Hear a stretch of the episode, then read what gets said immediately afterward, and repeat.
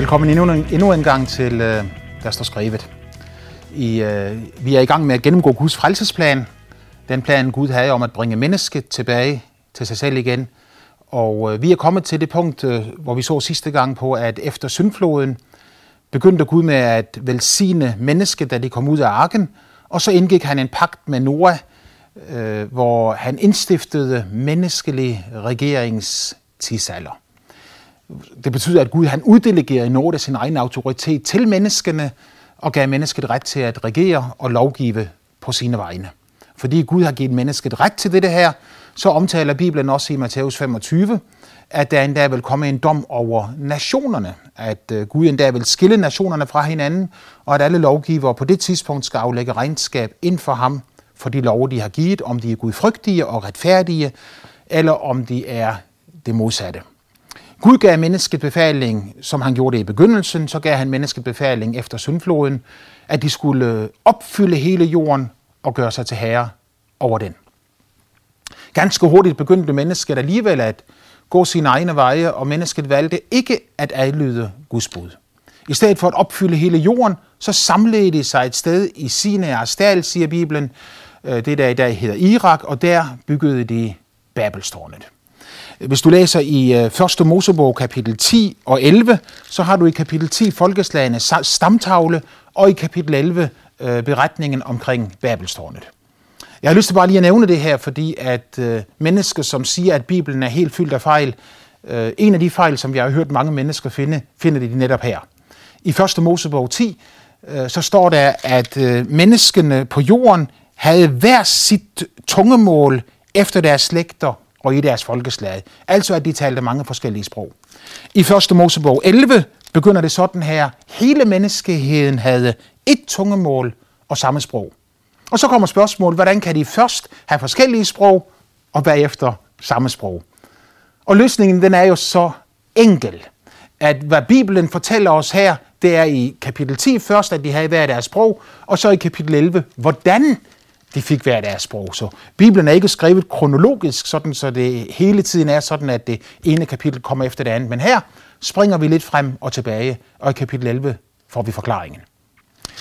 I øh, kapitel 10 står der i vers 8, at øh, der kom en mand, som hed Nimrod, som var den første storhersker på jorden. Han var en vældig jæger, står der i den danske bibel. En anden bibel siger, han var en vældig oprører for Herrens øjne. Derfor siger man, en vældig oprører for Herrens øjne som Nimrod. Og der er mange, der mener, at det var ham, som netop var, var lederen eller herskeren bag ved hele denne tænkning, at de ikke ville gøre, som Gud havde sagt og sprede sig ud over jorden, men at de i stedet for ville samle sig på et sted i en by, og så bygge et tårn, som skulle nå til himlen.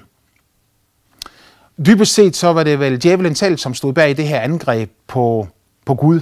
Øhm, det er sådan, at når Gud siger til højre, så siger djævelen til venstre. Når Gud siger op, så siger han ned. Når Gud siger lys, så siger han mørke. Når Gud siger mørke, så siger han lys. Han er her modsat øh, djævelen. Den, der altid gør det modsatte af det, som Gud siger. Og det, og det er sådan set næsten ligegyldigt om, hvad det er, fordi øh, hans idé det er bare, kan jeg ødelægge noget for Gud, så vil jeg ødelægge noget for Gud. Så Bibelen siger det ikke klart og tydeligt, men at han stod bag dette angreb øh, på Guds ord, på Guds lov og på Guds orden, er jeg personligt ikke i tvivl om. Uanset hvordan du vender og drejer det, så er resultatet og kendskærningen denne. At Gud sagde, I skal opfylde jorden, i stedet for samlede mennesker, mennesket sig for at øh, bygge et tårn, der nåede himlen. Og ulydigheden var ikke bare i forhold til den geografiske placering, at de byggede et tårn, der ville nå himlen.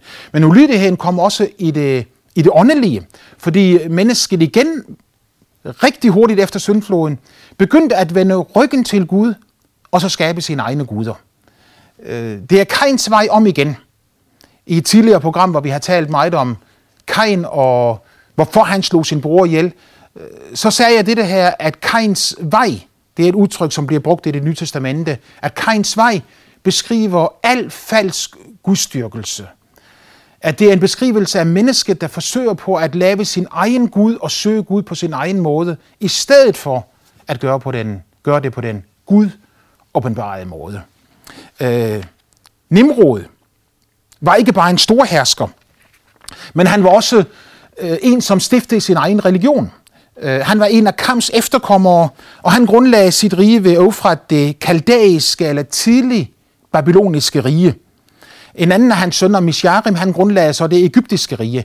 Men, men, men Nimrod der i, øh, i Babylon, øh, han lavede ikke bare sit eget rige og, og prøvede på at regere, føre sine egne veje, men han lavede også stiftede sin egen religion. Og når vi øh, fra forskellige kilder hælder nogle, øh, henter nogle øh, kendskærninger frem omkring denne religion, som Nimrod han stiftede, så er det næsten øh, hovedrystende, hvad der sker. For det viser sig nemlig, at denne Nimrod, han øh, gifter sig med en kvinde, som øh, bliver kaldt for Semiramis. Og øh, de blev tilbedt som guder. Faktisk så blev Semiramis tilbedt som himmeldronningen. Og på et tidspunkt så taler profeten Jeremias om det her, om mennesker, der tilbeder himmeldronningen. Øh, sammen fik disse to, Semiramis og Nimrod, en søn. Ja, de, de fik ham sammen, men, men de påstod altså, at sønnen var blevet født ved en øh, jomfrufødsel. Hans navn var Tammuz. Og du kan læse blandt andet hos profeten øh, Ezekiel kapitel 8, hvordan der står der om mennesker, der sidder og græder over Tammuz. Så han er omtalt også i Bibelen. Men han er også omtalt i, i historien. Og, og Nimrod, han, han stifter sin falske religion i Babylon. Hvor der er en jomfru, som får en søn, som skal herske over alle folkene. Hvor meget djævlen vidste og forstod af Guds frelsesplan, det skal jeg ikke kunne beskrive på nogen måde, men, men faktum er jo, at Gud umiddelbart efter, at mennesket faldt i synd i Edens have, siger til dem, at kvindens sæd skal knuse slangens hoved. Det har vi også set på i et tidligere program, og hvis du ikke har set dem, så kan du altid gå ind på, på KKR's hjemmeside, eller du kan gå ind på øh, YouTube, og så kan du finde disse programmer frem, og så se dem. Men øh, vi har set på, hvordan at den profeti Gud gav det, at det ord Gud gav det, at kvindens sæd skal knuse slangens hoved, at det er den første tilkendegivelse af evangeliets budskab i Bibelen. Nemlig, at kvinden skulle føde et barn, uden mandens involvering. Så der har du den første profeti om jomfrufødslen. Og at dette barn skulle bringe mennesket tilbage til fællesskab med Gud igen. Vi har set på, at dette var en profeti om Jesus, der blev født af en jomfru, og det var en profeti om, at Jesus ved sin død på Golgata Kors knuste slangens hoved, og så læs genoprettede muligheden for mennesket at leve i et fællesskab med Gud igen. Det, det efterligner djævelen nu ved at øh, influere Nimrod til at lave denne falske religion. Du finder den igen i slutningen af Bibelen, i øh, Johannes åbenbaring, hvor han beskriver en, øh, en, en, en falsk religion med en falsk profet, med antikrist, og han taler om det babyloniske mysterium, eller det babyloniske præsteskab, øh, som bringer mennesket bort fra Gud, og bringer mennesket hen til at gøre sine egne ting, og lave sine egne guder i stedet for. Det det babyloniske mysterium, eller denne falske religion, den har altså været i hele historien. Lige fra syndflodens dage, eller Babelstårnens dage, frem til også afslutningen. I dag så ser du øh, fragmenter af det her i New Age, du ser fragmenter af det her i hinduisme og buddhisme og i andre religioner. Når mennesket så forsøgte på at øh, skabe sig et navn og gå imod det, som Gud øh, havde sagt, de skulle gøre, opfylde hele jorden, så bryder Gud ind i historien ved at stige ned og så ødelægge hele den civilisation ved at knuse Babelstårnet i Babylon. Og der forvirrer menneskets sprog, sådan så de øh, ikke længere taler samme tungemål og taler samme sprog, men de begynder at tale mange forskellige sprog, og dermed bliver tvunget til at bevæge sig ud over hele jorden.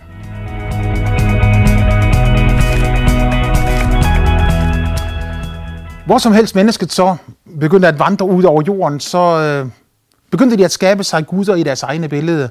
Og afgudstyrkelse bredte sig. De svigtede tilbedelsen af den ene sande Gud, og gik i stedet for sine egne veje ved at lave sine egne guder.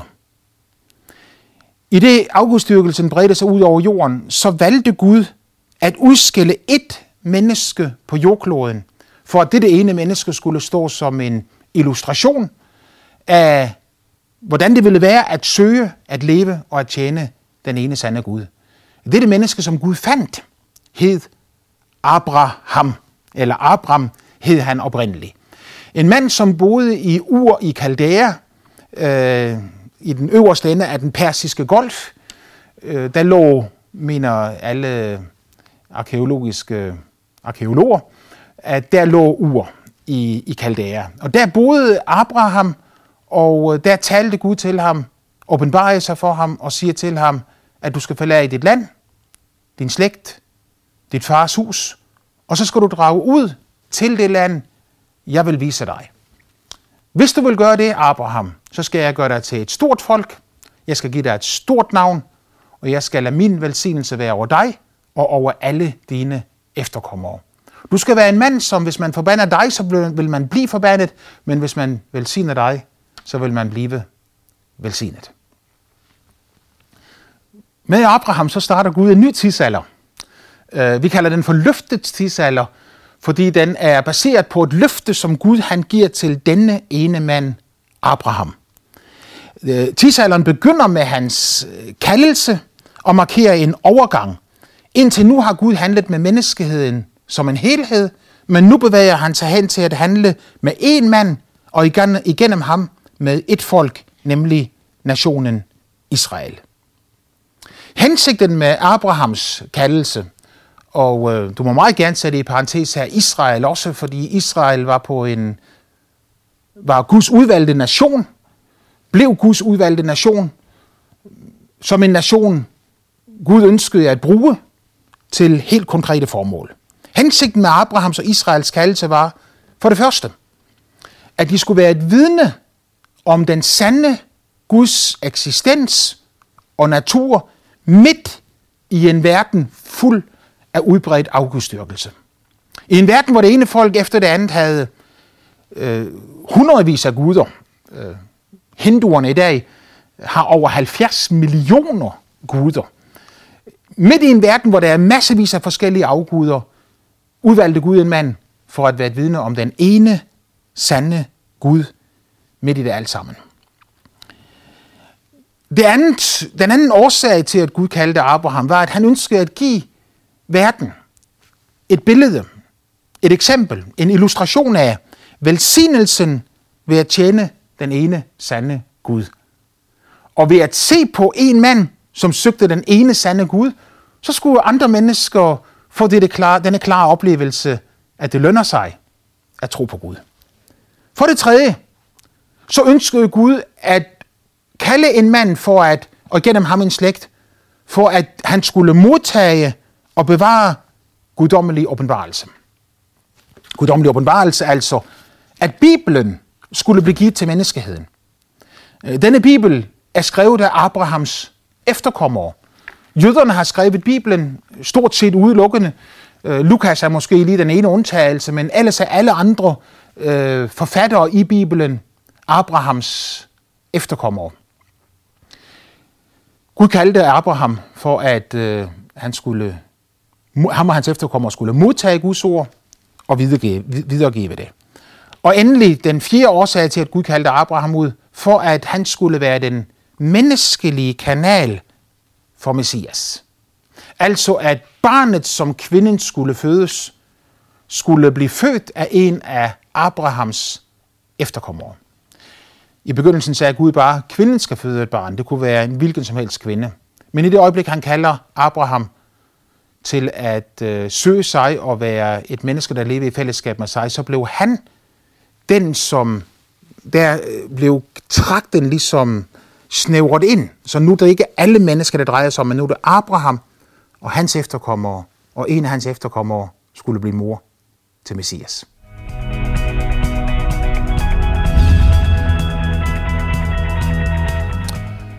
Så det betyder, at Israel er udvalgt af Gud.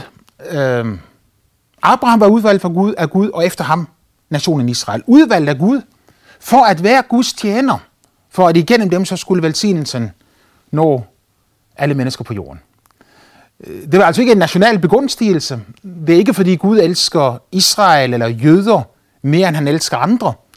Men det var, fordi Gud ville have et redskab til de helt konkrete ting, som jeg lige fortalte om. Det er en stor misforståelse at så tro, at Gud elsker nogen mere end andre. Øh, vi behøver ikke at tale bare om Israel og palæstinenser, vi kan lige så godt tale om, om kristne og ikke-kristne. Gud elsker alle mennesker. Eller og hvis du vil bruge et af Jesu eksempler, så fortæller han i Lukas 15 øh, beretningen omkring den fortabte søn.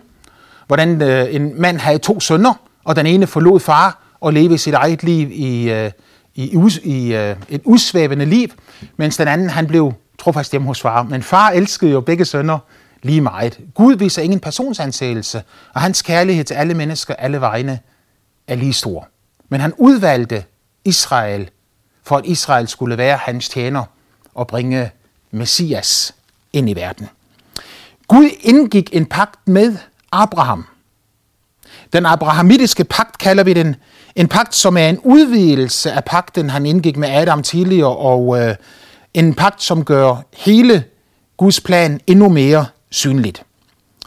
Fra Guds side så var pagten dette her, hvor han siger til Abraham, hvis du vil adlyde mig og gøre, hvad jeg siger til dig, så vil jeg gøre dig og dine efterkommere til en stor nation, og jeg vil give jer et land.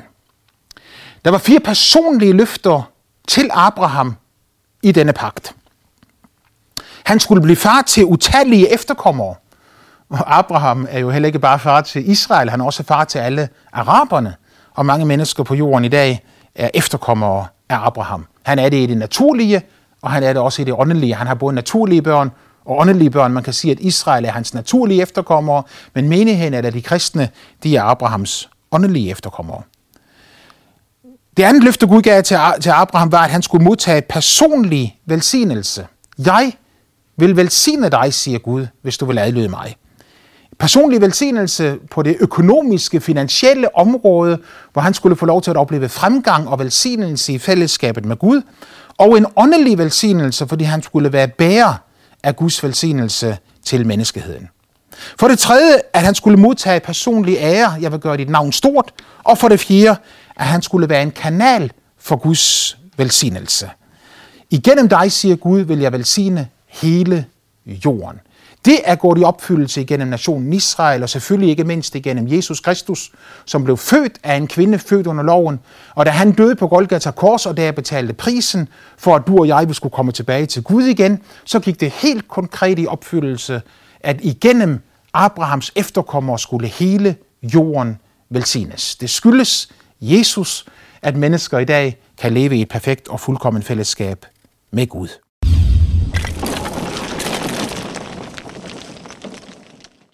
Og ikke bare Israel skulle blive velsignet, men, men Guds ultimative tanke var jo, at hele jorden skulle velsignes. Han ønskede at nå ud til alle mennesker.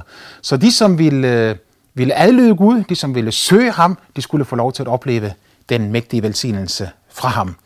Når, Isra- når Jesus skulle fødes af en af Abrahams efterkommere, så var det ikke kun for Israel, han skulle fødes, men han skulle fødes for alle mennesker ud over hele jorden.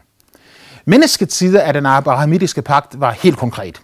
Gud siger til Abraham, du skal forlade Ur i Kaldæa. Du skal forlade det land, du bor i. Du skal drage bort fra det land. Hvorfor han skulle forlade landet?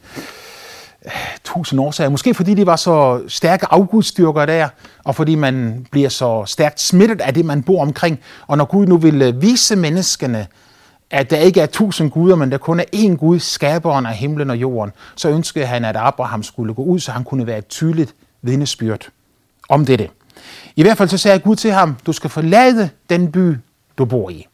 Så skal du gå hen til et land, som jeg vil vise dig. Og det betyder jo, at når øh, Abraham han drog fra Ur i Kaldæa, så vidste han i udgangspunktet ikke, hvor han skulle, skulle hen. Han havde ikke et landkort, og han vidste ikke, hvor han skulle lande henne, men Gud sagde bare, gå til det land, jeg vil vise dig, og når du kommer dertil, så skal jeg nok vise dig, hvad det er for et land. Den tredje ting, som Gud han sagde til Abraham, var, at ham, ham og alle hans efterkommere skulle lade sig omskære som et, øh, et bevis på, at de ville tilhøre ham, og de ville adlyde ham i alle ting. Og det har jøderne gjort fra den dag af, og gør det fremdeles i dag. Og endelig, så skulle Abraham tro, at Gud ville give ham en søn. For Gud han siger jo til Abraham, jeg vil velsigne dig, og så vil jeg velsigne alle dine efterkommere. At tro, at Gud ville give ham en søn, fordi Abraham i udgangspunktet var barnløs. Han kunne ikke få børn, eller i hvert fald så kunne Sarah ikke få børn. Og øh, på et tidspunkt så blev det så slemt for dem, at øh, Sara Sarah hun gav sin øh, trælkvinde til Abraham i stedet for, og Abraham blev far til Ismael, som igen er far til alle arabere. Det var dog ikke Guds tanke, at de skulle skyde en genvej. Gud ønskede, at Abraham og Sarah skulle få et barn, og at dette barn skulle være bærer videre af den velsignelse, Gud havde lovet Abraham. Så da de var næsten 100 år gamle, og begge to var udlevet, både Abraham og Sarah, øh, Sarah hun havde ikke længere kraft til at blive mor, hun var for gammel til det, og Abraham havde ikke længere kraft til at blive far, han var for gammel til det. Så giver Gud dem alligevel et mirakel, og de får en søn, som er født i kraft af løftet, løftets barn, og han skulle bære velsignelsen videre.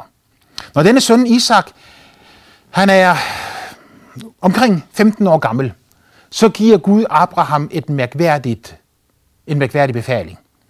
Han siger til ham, at han skal gå ud, og så skal han ofre sin søn, den eneste, ham du elsker. Når Gud siger den eneste, så mener han ikke, at Abraham ikke havde andre sønner, fordi han havde faktisk en del af dem. Men han taler om, at der var kun én, der var født i kraft af løftet. Der var kun én, som var den søn, som Gud havde lovet ham, han skulle få. Og den søn skulle han tage, og så skulle han gå hen og ofre ham på et øh, bjerg i Moria-landet. Og Gud ville vise ham bjerget, når han kom derhen. Bibelen siger, at Abraham stod op tidligt om morgenen og drog hen til det land her. Og vi ved, at det land, han kom til, var øh, Israels land, og at han, øh, da han kom til Moria-bjerget, var i øh, det område, som i dag hedder Jerusalem, og egnen lige der omkring. På et af bjergene der skulle han så ofre sin søn. Gud ønskede selvfølgelig ikke et reelt menneskeoffer fra Abraham. Men her var det tale om en trosprøve, om en lydighedsprøve. Fordi Abraham skulle være en troens mand, og tro kommer altid til udtryk i lydighed. Og når Gud nu har sagt, at i, ham, i hans søn skulle alle jordens slægter velsignes, og at Guds øh, velsignelse skulle følge ham, så måtte Abraham bevise, at han troede på alt det, Gud sagde, netop ved at ofre sin søn. I det øjeblik, han løfter kniven for at stikke den ned i ham, så råber en røst til ham, stop Abraham. Nu ved jeg, at du elsker mig, og du er parat til at ofre det mest dyrebare, du har, for min skyld. Så fik han besked på at dreje hovedet, og han så, at der var en væder i øh, et buskads bag ved ham, og så offrede han den væder i stedet for sin søn. Det nye testamente fortæller os, at på dette tidspunkt, så vidste Abraham, at hvis jeg offrer min søn, så vil Gud oprejse ham fra de døde igen. Så stærk var Abrahams tro på Guds løfter, at han var overbevist om, at hvis han adlød Gud og gjorde, hvad Gud sagde, så ville selv døden ikke være et problem for Gud. Så på en måde kan du sige, at øh, billedligt talt, så var Abrahams offring af sin søn bare et forbillede, et eksempel fra det gamle testamente på det, som skete mange år senere, da Gud offrede sin egen søn i vores sted. Da Jesus Kristus døde på Golgata kors, skete det på et lille bjerg lige uden for Jerusalem. Ingen kender den nøjagtige geografiske placering af dette bjerg.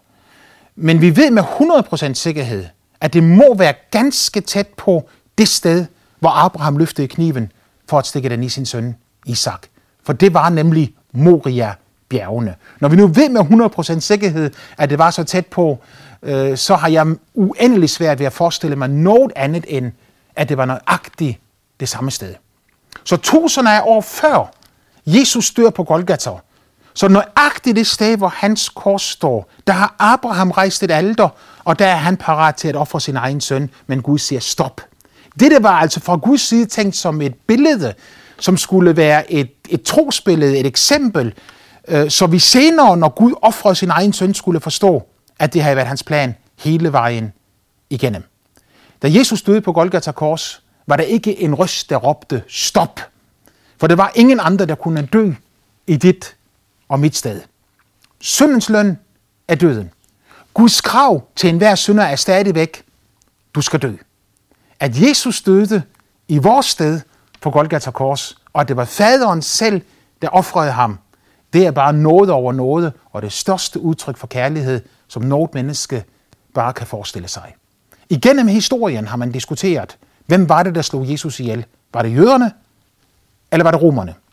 Svaret er, dybest set, det var hverken jøderne eller romerne, der slog Jesus ihjel. Det var far selv, vores himmelske far, verdens skaber, som offrede sin egen søn, for at du og jeg, vi skulle komme tilbage og leve et liv med fælles, i fællesskab med ham igen. Abrahams efterkommere lever nu 430 år i fangenskab i et land, Ægyptens land, før Gud endelig greb ind i deres liv, og så begyndte at føre dem ud i frihed. Det ser vi videre på i næste program.